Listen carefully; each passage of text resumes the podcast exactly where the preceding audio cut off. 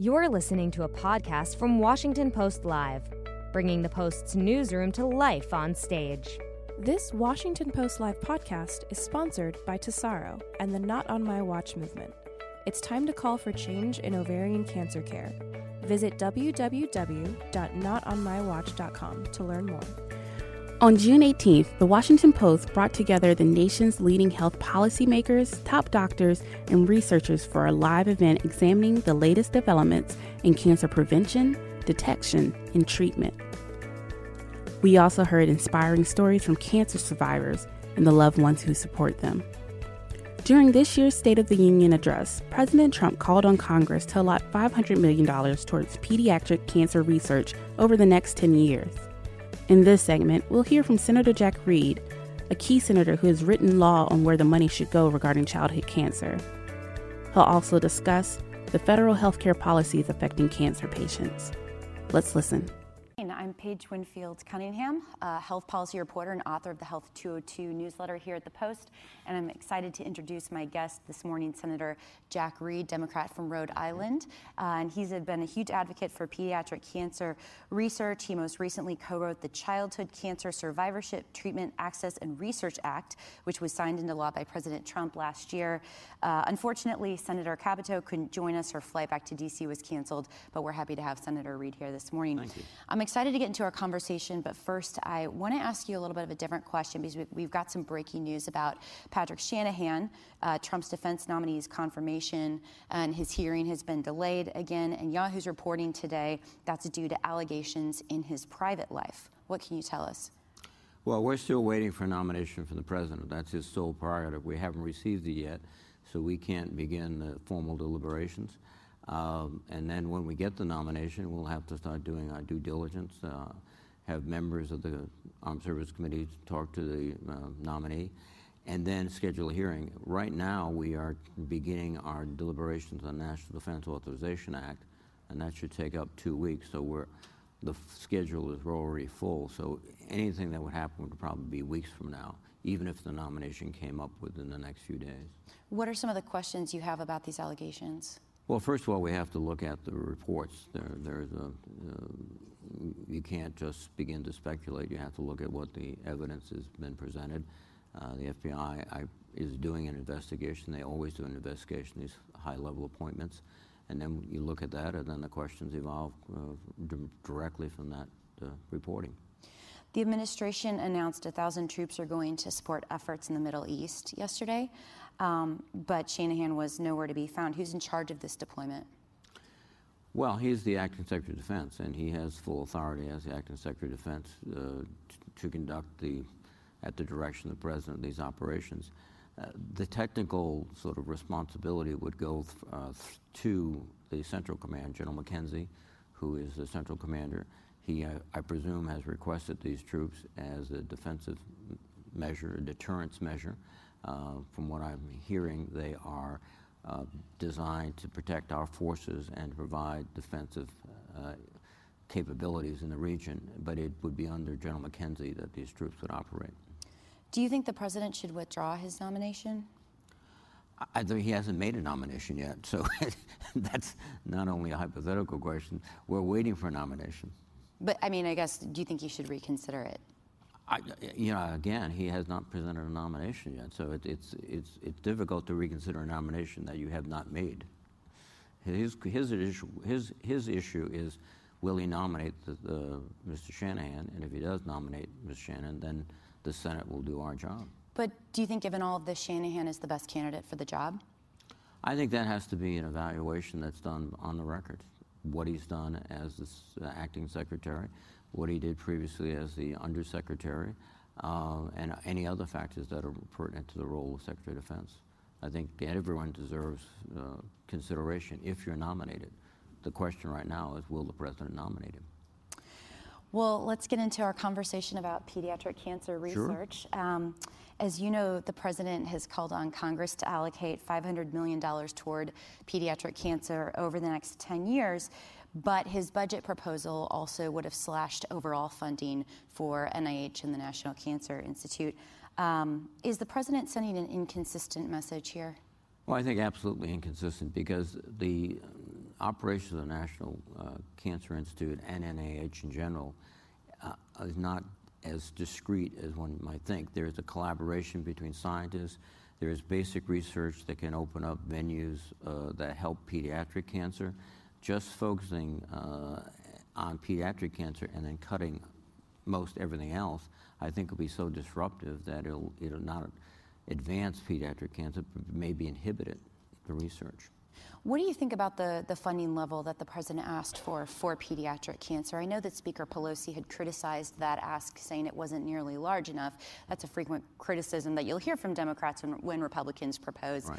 funding for things. But, but you know, how much money do you think Congress should be devoting to this? Well, I, you know, we have uh, in our legislation asked for $30 million a year and put that down. I think we should increase that. Uh, and I think we should do in the context of not cutting other places in NIH, but a uh, increase in funding on NIH and the National Cancer Institutes in particular, uh, because this is something that uh, we need to do to find the cures, to find better diagnostic techniques, better treatment techniques, and this is an effort that should be not just uh, restricted to one part of NIH, but the whole enterprise.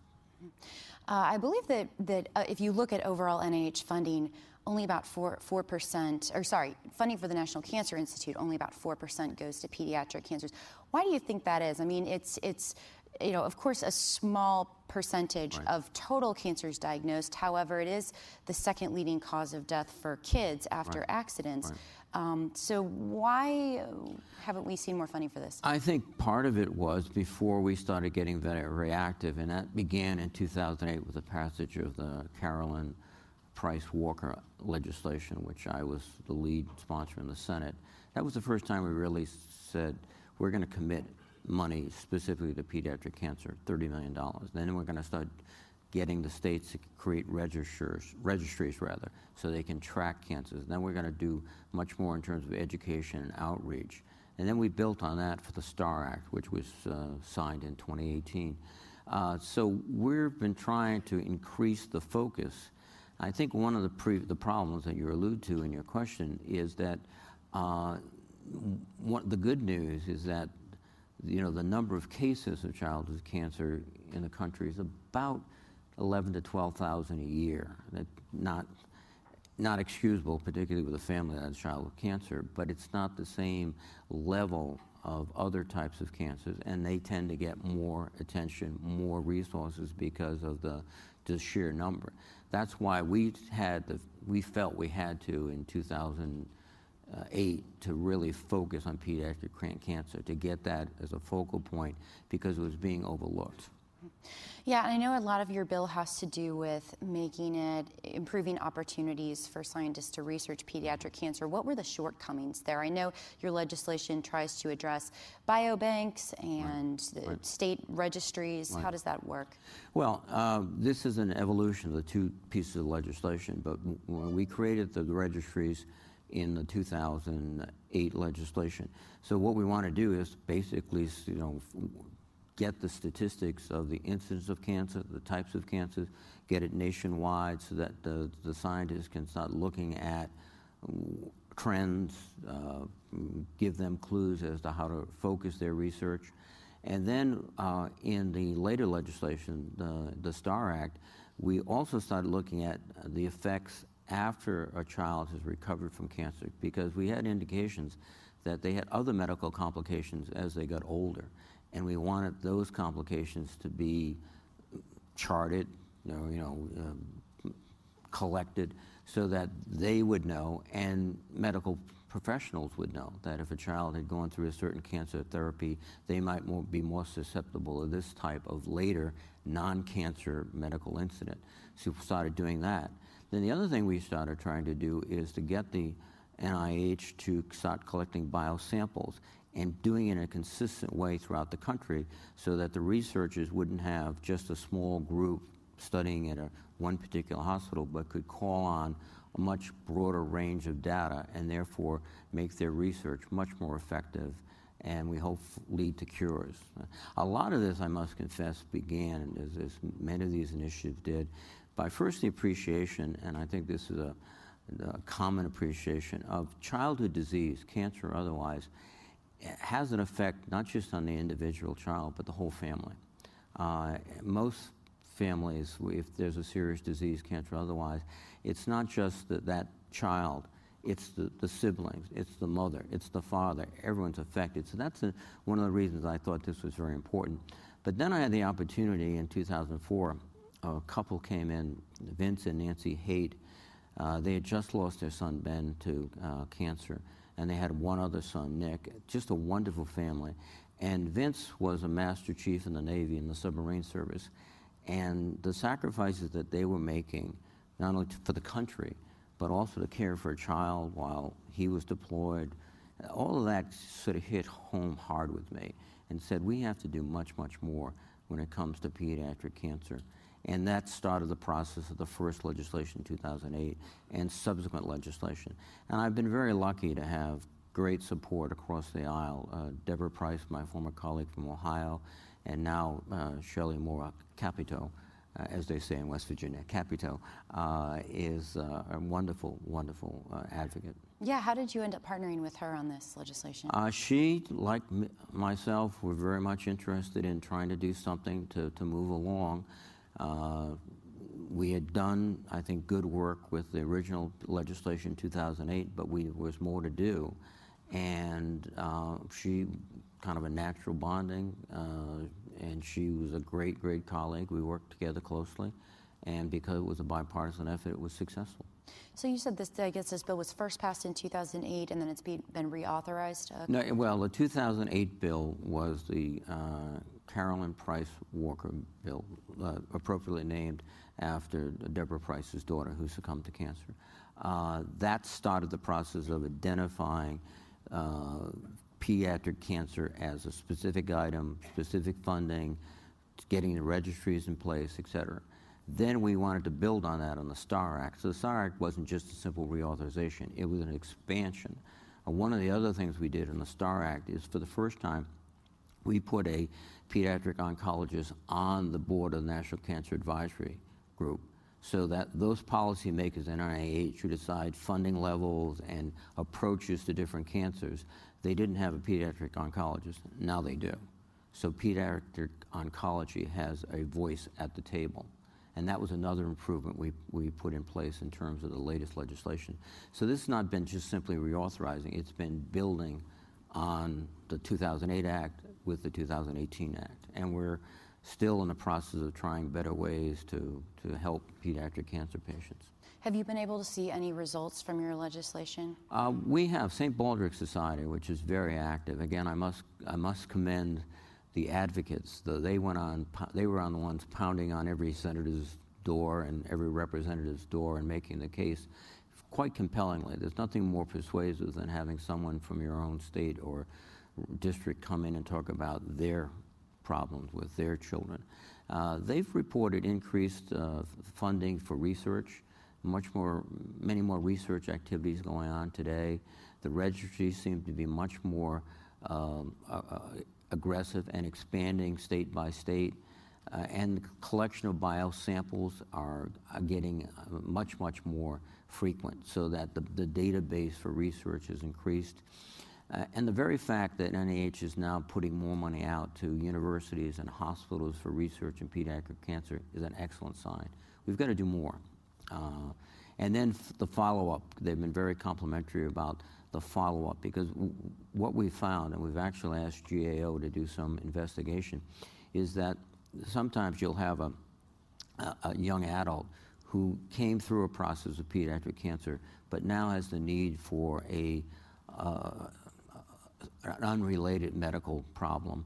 And insurance companies are a little reluctant about paying sometimes. So we want to make sure that we can show that there is this connection, that this is something that not, not only has to be helped, but has to be supported by the, by the insurance companies as well as the medical establishment.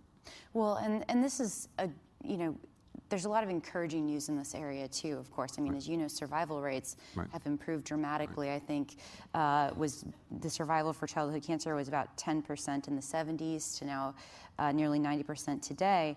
Um, do you have hopes we can kind of close that gap and kind of how how are things changing? I mean, you mentioned that your legislation also tries to address survivors of pediatric right. cancer who then tend to have other health problems crop up later in life, sometimes because of the treatment that they had to undergo.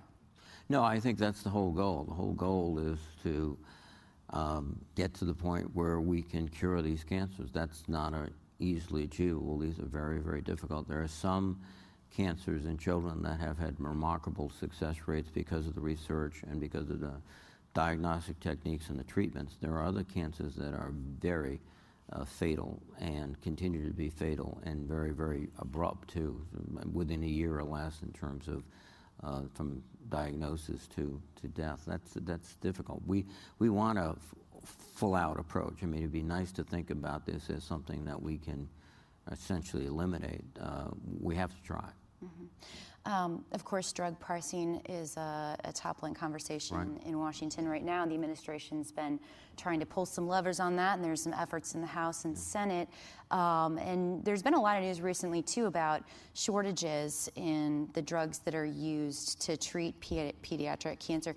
What, what kind of approach to, to both shortages and pricing would you like to see well, Congress undergo? I think the pricing approach is, is a couple of things. One is that uh, Medicare and Medicaid should be able to negotiate with the drug companies the same way the Veterans Administration does for the best prices. They have huge patients uh, numbers. Uh, they would have market power. This would be a market approach to it by negotiating with the suppliers. That I think is a, a sensible approach. Second, I think we should prevent the ability of some of the drug companies to uh, extend their patent protections by making slight changes. There are even some uh, incidents of companies paying generic companies not to bring their drug to market so that they can keep their very expensive drug. Pay for delay. Yes. Pay for delay. I think that's wrong. I think that should be outlawed. So, in terms of those um, uh, price issues, those are three aspects that we should aggressively try right now. I think they'll work. And again, they're generally market based solutions. Negotiation by Medicare and Medicaid, that's, that's a market approach. Let's just talk, and we have these many customers, give us your best price. With respect to the, the sometimes the shortage or the lack of specific drugs for pediatric cancers, uh, we have tried in the past to give incentives to, to do that, and the incentives have been, been taken.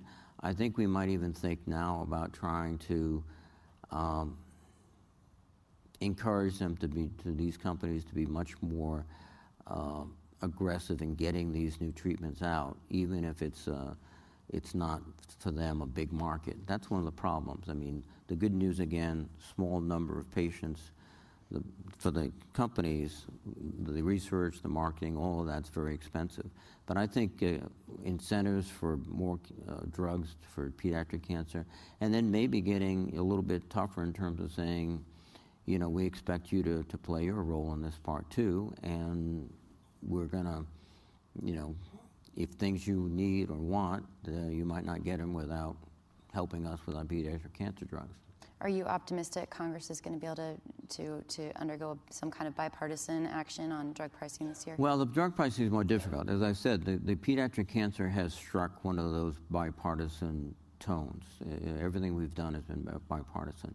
Um, and I think if, if, if there is anything that could bring us together, it would be children's disease. That's, I think, cuts across all lines. And again, it goes back to the fundamental sort of human recognition that a child in, is, is ill, you have to help the child, but also affects the family. So I think that is very persuasive.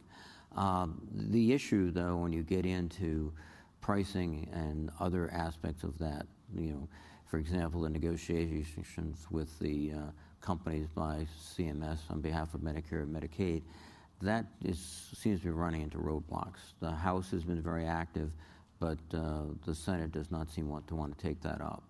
And that's unfortunate. I think that's something that could help the American people uh, tremendously. That does seem like a non-starter at this point with, with Republicans in the Senate. I think with, with, the, with their record to date of, of, significant legislation passed by the House and no real consideration. Frankly, we've been you know, doing nominations now for the last several months We're, we hope we can get on to the National Defense Authorization Act, which is again, another rare bipartisan effort. Uh, but there's a lot of legislation that's just piling up that we should be voting on in the Senate, and we're not. Well, that's all the time we have for today. I'd like to thank, thank Senator Reed for joining us. Thank you very much. And please stay seated for the next portion of our program. Thank you. Thanks for listening. To hear more interviews from this series and other Washington Post Live programs, visit us at WashingtonPostLive.com.